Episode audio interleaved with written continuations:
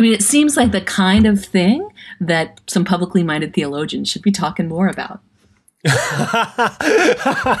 she just told us our business, and that is awesome.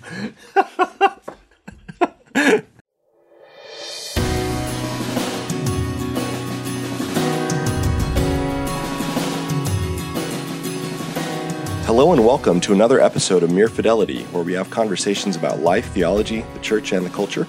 Uh, my name is Derek Rishmawi, and I'm joined by most of the cast and crew Matt Lee Anderson, Andrew Wilson, and uh, today we have a special guest and friend on, uh, Dr. Diane Schanzenbach. She's a professor at Northwestern and the director for the Institute for Policy Research. Uh, she works in economics, and she's on the show today to talk about a special issue. So, welcome to the show, Diane.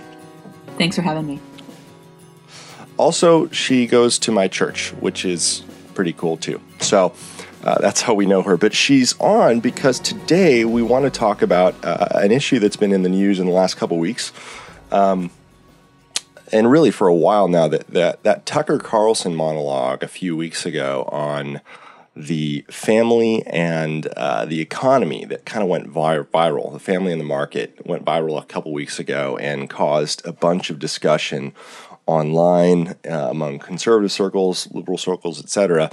Uh, it provoked a discussion around um, just the state of the working class family and the role of economic policy and the role of the elites. And there was an article. We don't really want to talk about Carlson's monologue so much as the the follow up article by uh, Bradford Wilcox and Susan Hammond at The Atlantic talking about what Tucker Carlson gets right. We'll have both of these links up in the show notes. Um, but the argument has to do with the way market conditions, economic conditions, the role of the elites has, in a sense, eroded uh, family life and eroded uh, basic communal life for the working class and the repercussions that has throughout our economy. So, with that, we wanted to just bring Diane on and, and ask her about that because, well, you you know you know all about the the actual economics of the situation. So just wanted to ask you, are they right? yeah, what's going on? That's right. What's going on? That's kind of you know, are they right? What what what are some of the kind of break down some of those causes and some of those uh, trends for us, and then and then we'll get going from there. Right, absolutely. So I think one of the most important social issues, actually two of them, are bundled up that we need to talk about today. The first is the fact that um, many many fewer American men uh, in prime age, which is between 25 and 54. So, you know, when men typically, when people t- typically are employed, many fewer of men are working today than worked uh, 50 years ago. So, about 50 years ago, um, almost all prime age men were productively engaged in employment. About 95% of men worked in the 1960s.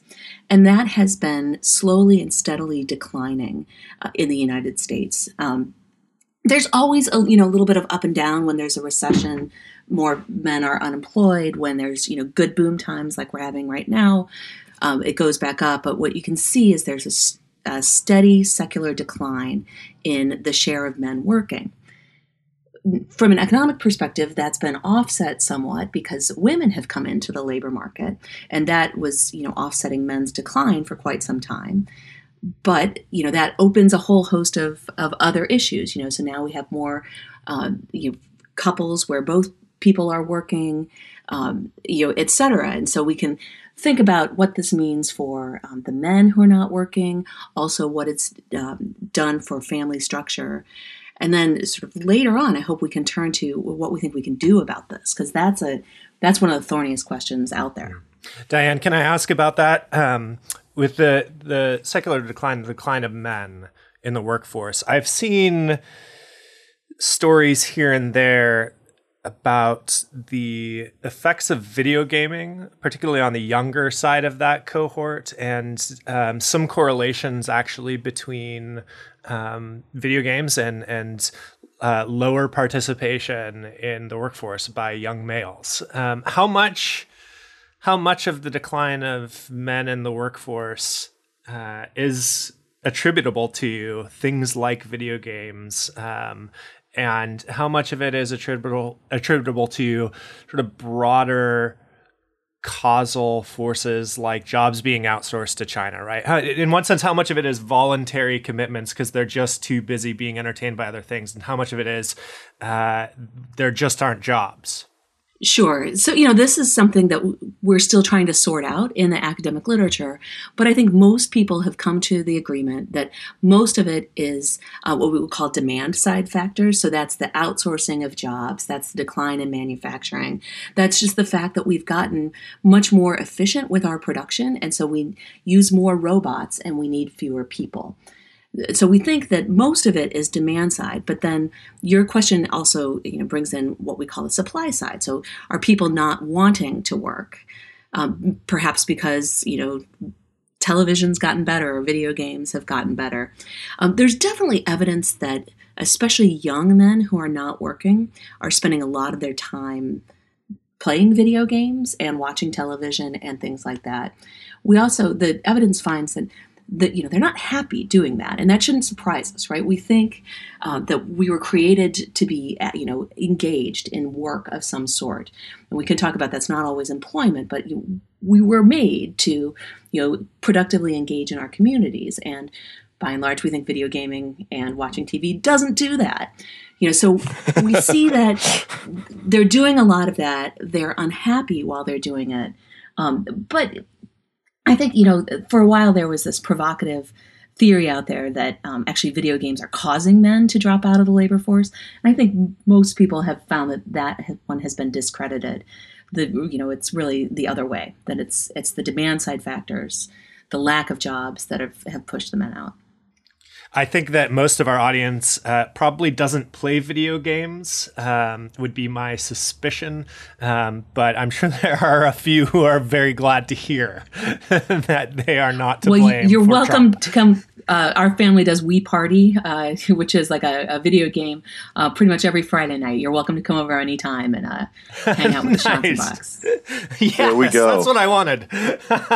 Derek, you haven't invited me over. We have your friend on, and all of a sudden I get an invite you, over. This, you have. wow, we'll just leave that there. That's because she didn't know you as well. Can I ask a nerdy statistical question? You, you mentioned earlier that um, the male employment was about 95% yeah, when I can't even remember the baseline date you gave, but 60, 70 years ago or equivalent, I guess. What's it now? Uh, so right now it's about 88% are working. And so there's twice as many unemployed males of that age age group as there were as a percentage of well, more than twice as many. That's that's the challenge you're highlighting, right? That's right. That's right. And if the trends continue, uh, by the year 2050, one out of every four men will not be employed, and that is Whoa. a staggering number. Right. And is that wow. what's driving that additional? So I can see why you would get a, and this is ignorance here, right? Rather than I'm not. This isn't pushback. This is just idiocy on my end. Um, but I can see why you would, with a rapid influx of women into the workforce, why you would see a big a big spike obviously in female employment and a corresponding drop in male employment because there's a roughly equivalent number of jobs but the, the women are joining the workforce faster than then the then the economy is growing, and therefore you would expect the number of men to drop off. But why is that continued, and why is it expected to continue diminishing? Uh, why didn't it sort of? Why hasn't it come in a bit more of a sort of you know generational rush and then sort of settle down a bit. Why is that? Is that because you're still there's still a huge number of women who are anticipated to join the workforce now? Is it because the economy is not growing as fast as people thought it would? What, what's behind that that prediction Sure, those are great questions. So these are all long-term trends. You know, so we're not talking about, you know, sort of the even, you know, the legacy of the Great Recession and its aftermath and now we're sort of finally pulled back out of that. And in fact, starting in the year 2000, women's labor force participation has started to decline as well in the United States. Just fewer and fewer people overall are employed. But really we do think that well, so for one, with men, this is an international phenomenon. You know, every industrialized country, all of the you know, OECD countries, Japan, etc., um, are seeing similar declines in men's employment, but in the United States, ours is going much, much more quickly. And so that's uh, you know uh, something to you know that raises concerns to us. And again, we think that the the reason for this is because because of automation, right? Because we've gotten so good, right? If you go into a warehouse today and compare it to what it must have looked like 30 years ago, you know, today there are many more machines doing sorting, doing, you know, all sorts of things that used to have to be people. And now it's not people anymore. And so that's done all sorts of good for our economy. It's driven down prices, it's expanded capacity. But one of the downsides is it means that we need fewer people to, to do these jobs. Right. So it's ba- it's basically a, a, a, fusion of three three factors. It sounds like of sort of globalization, automation, and an inc- and a far more egalitarian gender spread in the work workforce. Those three things together are driving it. Obviously, two of those factors drive employment down generally, and one drives male employment down more than uh, more That's than right. female. So it, it, is that in terms of like why we're here? I know we're going to spend most of the conversation talking about what problems that causes and what might be done to mitigate them. But that's just helpful to clarify what the yeah. What's behind I think you've got it right. Yeah. That's right. And just to one more clarifying. Um, so this is we're, we're talking mostly um, skilled labor in the sense of uh, middle, middle class skilled labor, not so much knowledge economy kind of white collar work. That's right. That's right. You know, so it um, we've seen declines everywhere. The declines are certainly the softest for people who have bachelor's degrees or higher. That's also the only place where we're seeing wage growth in the economy. But it's really mm. those um, some college, um, high school only. Um, you may not know this, but there are many fewer high school dropouts in the economy today than there were 30 years ago. Um, people have gotten mm. the news that you need to finish high school, uh, but certainly um, the high school dropouts have just been hammered in terms of yeah. uh, of their economic participation as well. So, Diane, let me ask you. Um, we talked a little bit about this before, uh, but you know the article points to a few of the bad things that are uh, flow from this. But let me ask you, why does this? Why does this? Why does this worry you? what, what are some of the repercussions you're worried about down the road? Um, oh, just in terms but, but like or that are that right now you think are the most significant uh, the most significant most significant fallout of of trends as they currently are, as well as uh, where they're where they could be going. Like what what are the two or three things that you're like, okay, this is this is why this is in yeah. Sure, I think the two biggies the two biggies are um, first, you know, what is happening to families as a result of this, families, marriages, children, etc.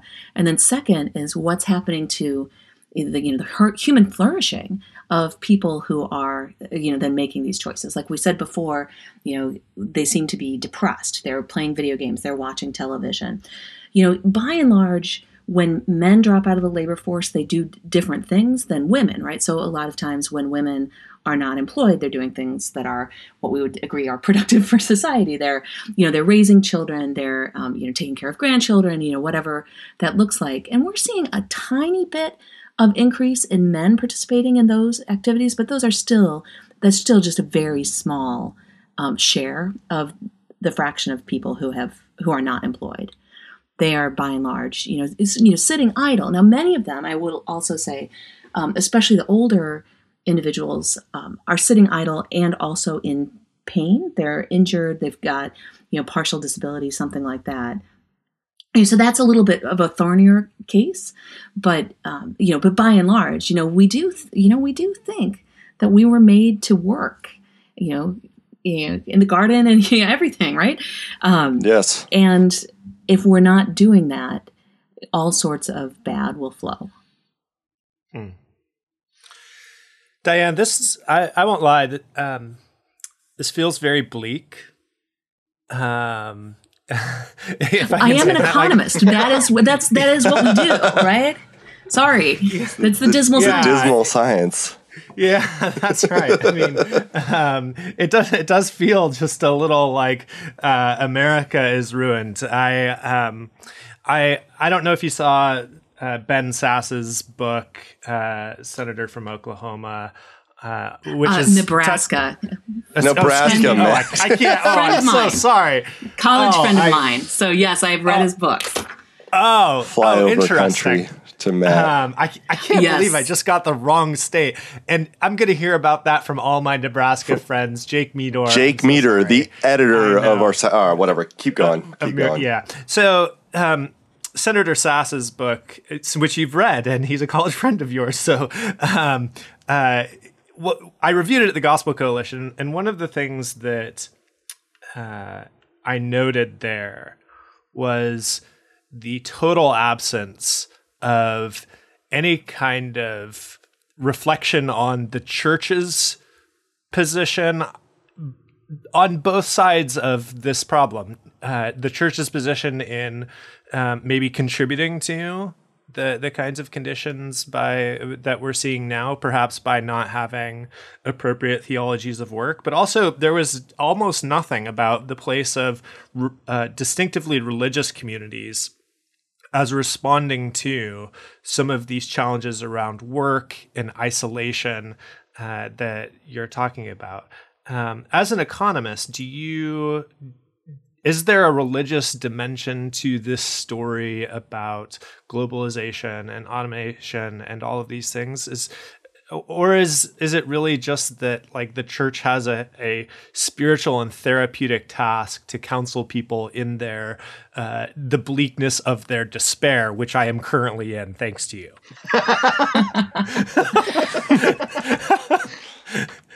Matt just welcoming our, our guests. Just always. I know, I know. I'm sorry. I, I like to be honest. Uh, yes, well, these are great. These are great questions. No, do I think there uh, that um, that the church should be involved in high level economic policy regarding uh, you know trade and things like that? No, probably not. You know, to tell you the truth. um, you know, that said, I do think that uh, that there's an important role in you know advocating for you know for for for these these aspects um, of you know that it's important for people to have the opportunity to work. You know, so I, I do think that there's some some sophisticated policy work that can be done, and I also uh, you know would push you all. This is sort of why I've been bugging Derek about this for so many months. Uh, that more mm-hmm. theological work does need to be be done in this. I think that um, this is a, you know a slowly unfolding crisis, and we haven't really heard the church talk about it. You know, Tim Keller wrote a nice book on on work. Um, you know, every good endeavor, but there's much more to be said about you know what it looks like to be fully human when work is disappearing. You know, so in particular, what can the church do? You certainly, you know, um, one thing that people can do to provide you know, meaningful work to their life, even if they're not employed, is you know becoming involved in their community. And so that you know there's tutoring and there's soup kitchens and there's you know all sorts of uh, sorts of opportunities like that. And I would encourage the church to keep its eyes open for that and make sure that um, the people are having the opportunity to to perform work with dignity, even when they're not employed. Yeah, that that that just reminds. I, so I read a recent piece uh, by Tim Carney. Um, I can't remember where it was or uh, what what what provoked it, but he was just talking about the uh, differences in, in, different kinds of uh, communities where uh, religion um, was you know practiced more in terms of, of communal involvement and one of the things it was it was just saying was was the was the social trust matter uh, communities with high social trust and low social trust, the just the impact of some of these uh, situations, some of these policies, and some of these trends was just highly minimized. And so, um, the way churches and church attendance and service oriented um, involvement and, encouraging encouraging folks to be involved with their neighbors was. Um, was huge for still cultivating the kind of social trust that is constructive even when people are going through uh, hardship so that there's still there's still meaning and there's still um, it, well it's not as bleak uh, even when you're out of work. So that that just that, I mean, it seems like the kind of thing that some publicly minded theologians should be talking more about yeah. she just told us our business, man, and that is man, awesome. She is just. Dan, and I guess that's what we're um, doing. Yeah. Can can I can I ask Dan? You, I mean, this is just something that's. I mean, I'm just fascinated by this because it's something I guess five years. I don't know. I was maybe not anymore, but perhaps should be Economist subscriber, and will remember the first time I read. I think it was probably driverless cars. It was probably more than five years ago. But the first time I read a piece that exposed to me quite how many of the jobs done by people in my church were going to be uh, probably taken away within my lifetime, and it and I think they even had a matrix of how likely that was for particular kinds of career. Um, and I remember thinking to myself, um, it flashing through my mind, oh well, the kind of job I do is going to be fine. And then momentarily sitting back in my seat and going, oh, that's okay then, because obviously the kind of job I do would never be done by a robot. And then thinking, hang on a second, but the people I'm pastoring, many of them, and then I began looking at some of the examples and thinking, wow, this is. And I think at the time it was very new to me. I hadn't I hadn't come across the the idea before. And ever since then, I've, I've occasionally been asked by people like, what do you think is what and somebody asked me at one point i think what's a big sort of pressing pastoral issue for the next generation and i i said basically this i said i think the fact that there are an awful lot of people are not going to have the jobs that they currently do, and those jobs disappearing going to present us with all sort of pastoral challenges. And I was just wondering, in two books I've read in the last month, which made me think very differently about this question. I read George Orwell's The Road to Wigan Pier, which is a sort of study of uh, mining communities in the 1930s, which Orwell wrote, and then explained why, given how terrible those conditions are and how poor they all are, everybody should be socialists, but they're not because socialism is made ridiculous by the people who advocate it. Is basically his argument, whether you agree with it or not. And then also reading, um, uh, you know, 80 years later, David Goodhart's book, The Road to Somewhere, in which he talks about the somewheres and the anywheres and the fact that the world is run by anywheres, but most people are somewheres, at least in the West, and how that sheds light on Brexit and Trump and all sorts of other things.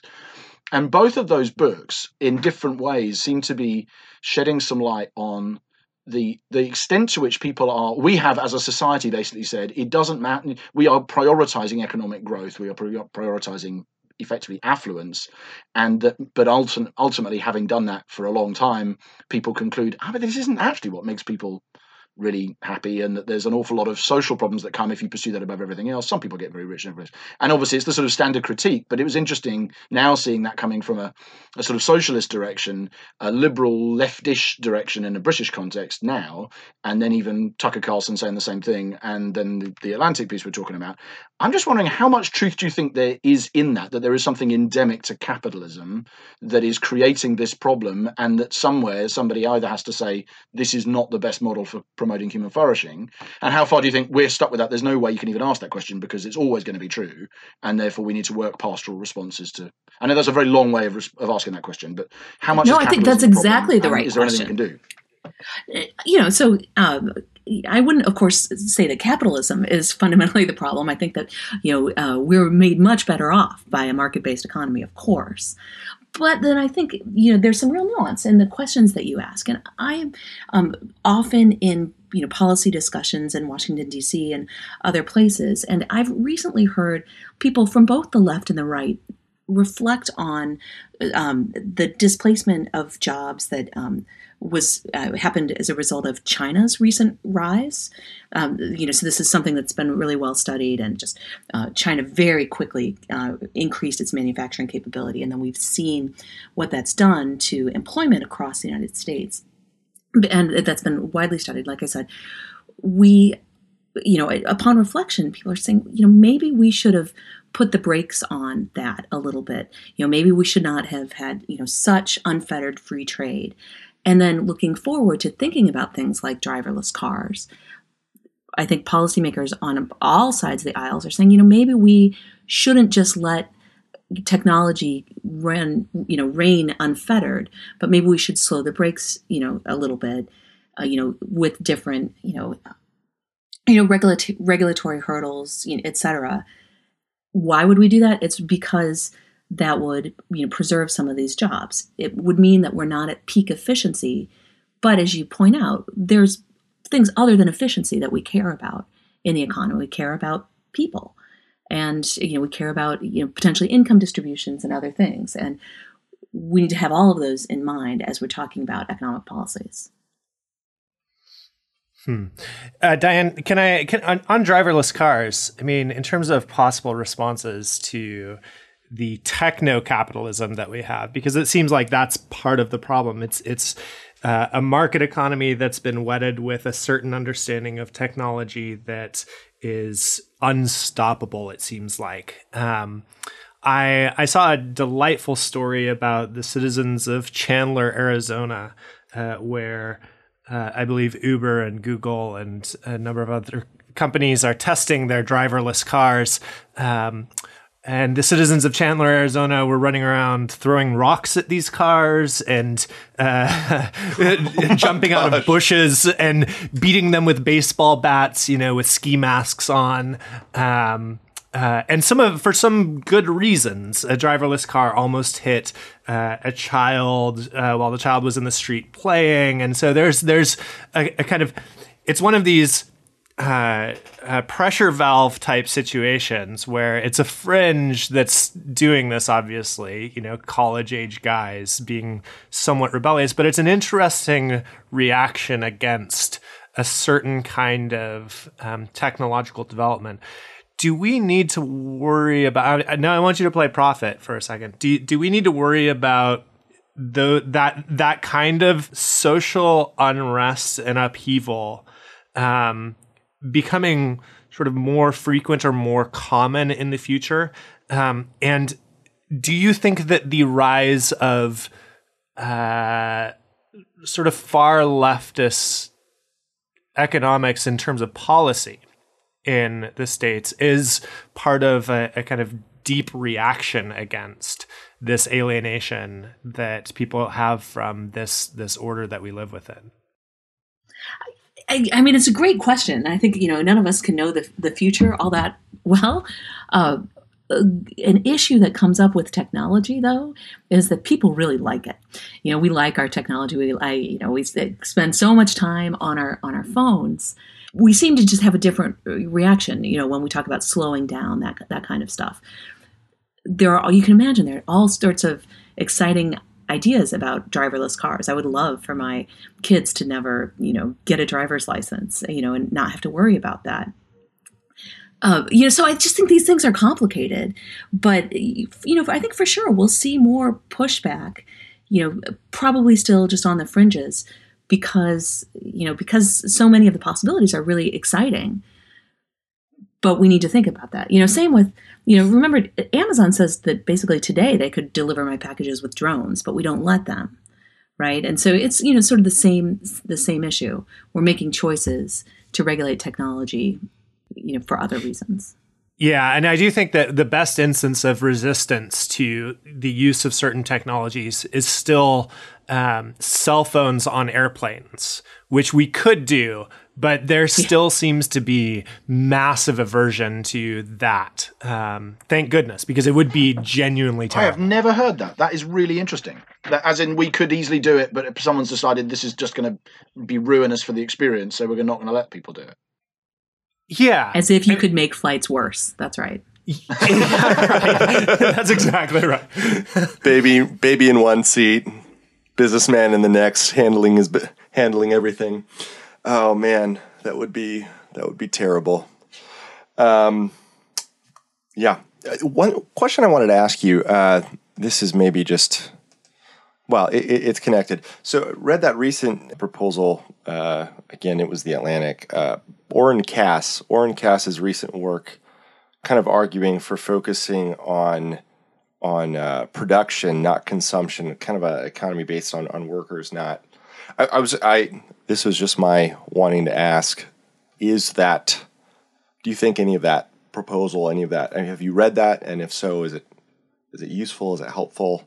Um, I you know this is just a should I read some of this to to follow up on this yeah, I think that um, I, I, have not followed this sort of debate that they're having on the on the right about this all that closely. I know that um, my friend Michael Strain at the American Enterprise Institute um, has been engaged with sort of back and forth with Oren Cass. I think he's concerned that Oren wants to go uh, way too far in terms of this, and you know we you know as I pushed back before, we we do think that you know market capitalism is a you know very effective and efficient system the question is, you know, how far do we want to go to to slow that down, to regulate that, in order to have, you know, other aspects like distributional impacts, um, employment impacts, also brought brought to the fore for this.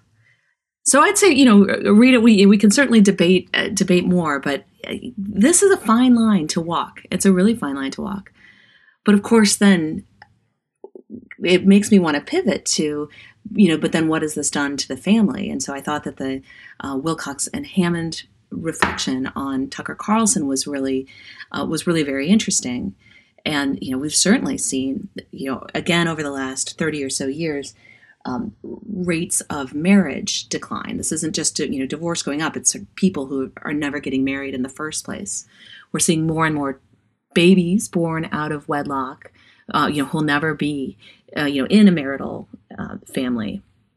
And many of these things we think are were caused by these these economic trends that you know basically uh, you know sort of an economic model of marriage which may or not be offensive to um, to us as Christians, you know, is that you know, sort of we um, come together to to pool resources, and a lot of times that involves. Uh, you know, one partner deciding to you know focus on home production and stay at home, the other focus on market production and bring in wages.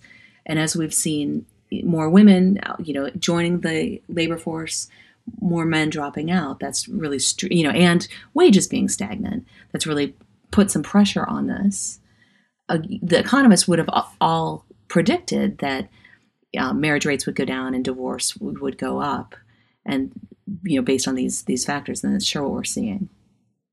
Diane, on that on that point about the family, um, you know, I've I've told a causal story about the decline of the family for many years that involves things like the liberalization of divorce laws and um, the uh, the, causal story is is much about sort of law and sexual desires and the sexual revolution and that sort of thing, and and where economics is a is a secondary theme to it. Um, the story that you just distilled is not it's it's compatible with the the kind of culture war story that is common in say conservative evangelical circles.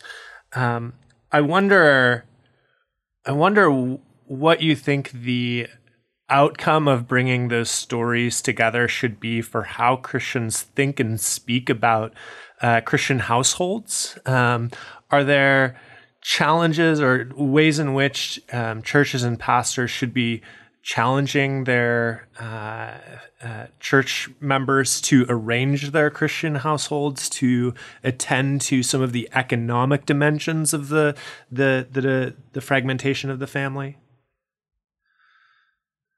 Oh, that's good questions. I would love to hear you, um, the reflections of all of you all before I weigh in. the theologians should reflect first, right? It, it's well, well it's, uh, so uh, let me run the thought that I've I've had about this um, past you, which is something like um, one of the things that uh, has gone on with the delaying of marriage and so on is um, just a, a, lot of mobility in um, middle and upper middle class uh, communities of young people, right? And that's combined with uh, a conception of the Christian household that is pretty Im- impermeable. It's not porous. Um, and so, one thing that I have uh, thought about moving some of my writing and arguing to is is defending a, a or articulating the a Christian household that is deliberately porous, that has um, boundaries that can be easily permeated by mobile, transient, uh, millennial, quote unquote, uh, people who need family formation in an actual family, but maybe in a city for you know a year or two years, um, rather than going into an apartment, entering. So, like those are some of the ways in which I've thought about uh, talking about the f- shape of a Christian household in this kind of environment. But I don't, I don't. There's obviously much more to be said on that. Um, let me let me uh, let me complicate that just a little bit, and then I'm going to ask Diane uh, again. The, the it's the been so simple have, until though, now, Derek. The whole thing is just so staringly obvious. I really needed it complicated. um, well, uh, my thought is just that, that Matt's Matt's question Matt's question presumes um, kind of mobile, semi upper class, uh, upper middle, uh, lower upper class kind of millennials who are moving for you know city jobs and that sort of thing and uh, transient and so forth. But a lot of the marriage fall off and the and, and the decline uh, uh, in out of wedlock births and lot, that, that's happening in in non mobile. Uh, lower middle class, lower class communities for the most part. Like the, most of the people who are, you know, going to college and getting the job and waiting to have a kid before they get married, you know, the, the success cycle they talk about, uh, they're doing everything later, but if they're following that pattern, they're economically and work wise doing better. Uh, that the challenge seems to be more in, um, uh, lower middle class, uh, lower class communities where uh, it's not. This isn't happening because they're because they're mobile. It, it's happening for other reasons, and they're out of work, and the, the like the, pointing out the the marriage marriages are being uh, delayed or not happening at all for reasons other than oh we're, we're we're leaving to find a job or something like that, and that's where I'm I'm kind of wondering about the church and its work in those communities creating uh, structures or um, discipling marriages or discipling like, like creating a marriage culture and this is where that there's that that weird tension that um, people have talked in recent times about like this simultaneous um, idolatry of the family in certain Christian communities, and that's I get what that's doing, and it's true to some people can focus the family unit to the point where it excludes others, but at the same time, marriage culture broadly uh, in the sucks like you know that was one of the things that the, the, the Wilcox article was talking about. Elites in in in society and elites in culture. It it actually is even the people who are getting married and doing all the traditionalist kind of things uh, are they're not publicly saying anything to support those sorts of practices, and so um, that's where I'm I'm I'm wondering more.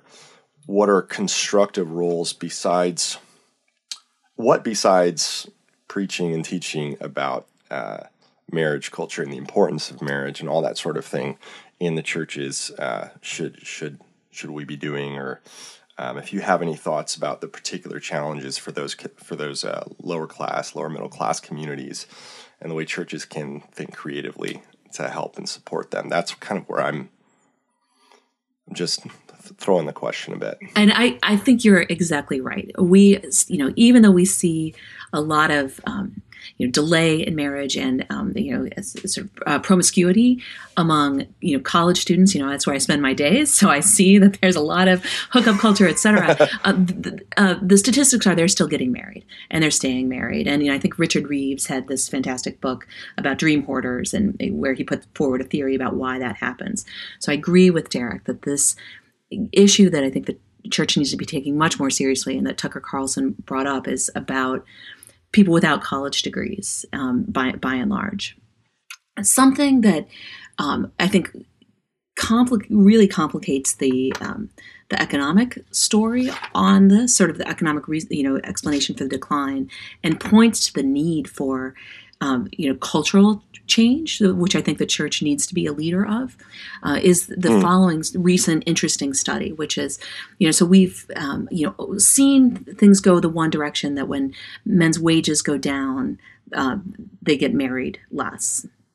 Uh, and uh, in the 1970s and 80s, there was a, a coal boom in Appalachia, which um, gave a big increase to men's wages. And at the time, what they saw was marriage rates went up right? Because uh, I think our culture in the 70s and 80s uh, prized marriage. Then fast forward to today, um, there have been studies of the fracking boom, which similarly has increased wages for men without college degrees. It's increased employment for men without college degrees. And what we find is that they have more children, but they don't get married more. So um, hmm. non-marital births go up. Um, you know, marriage doesn't decline, but it doesn't increase. And the economists would have predicted that marriage rates would have increased when men's economic opportunities get, you know, increase as well. So that to me points to there's been a major cultural shift between the 1970s, 80s, and today. And, you know, that's where I think that, you know, Wilcox and Hammond really, I think, nail this, you know, that we need to be doing more to help others get and stay married. And what that looks like, um, I don't, you know, it's it's hard to know. There's got to be a lot of experimentation, yeah. um, but the church has got to be on the forefront of that. I would think. Yeah. Could I ask as a sort of uh, this might be our last the last question we have time for? I'm not sure, but if you could if you could you had a captive audience of pastors which to some degree you may do um, and you've probably done this a lot uh, what is one thing that you would want someone like me so i'm a you know pastor in a church in london and in a kind of you know not particularly booming part of london but it's a very affluent city but i've also worked in a sort of much more middle class town where things are, you know, a very normal cross section, I suppose, of Britain. And I guess the same would be true in the States. What's one thing that I should be doing, do you think? That if you've sort of look at things, I wish the church, you know, it's easy to say that, you know, the church should do this, but actually a local church, not just the universal church, but ordinary people who are trying to pastor people through this over the next generation or two. Any kind of, if you had to say one or two things you think, I think that the church would flourish more and help people flourish more if we did this, what would it be? Yeah, I think it's got to be uh, outreach to these non-employed people, men mostly, um, because right, you know, as we talked about before, right, they're they're not flourishing. We're um, created to work. They're depressed. They're playing video games, etc. Like that's when you know the light of the gospel needs to be you know uh, you know preached to them. And you know, my concern is that uh, you know, many people who need this message aren't coming through the door in the first place. Um, the, you know, that's a question for you. Maybe I'm maybe I'm wrong about that. You know, but a lot of times when you look around, you know, it's it's only after you've gotten married, you know, and gotten the job that you feel like I can go to church, which um, is not, I think, how I, our Lord wanted it. No, no, that that's great. That's great. Um, this was this was really encouraging. I think we are going to wrap up here, though, Diane, and uh, just want to say thanks for coming on. This was uh, really informative, uh, really useful. I, I, I hope I know our listeners will benefit from that. So uh, I appreciate that. Thanks for having me. It was fun. Yeah, thank you so much for your time. It's really helpful. Yeah. Um, for our listeners, uh, before we go, just a general reminder. Uh, well, first off, thanks for listening.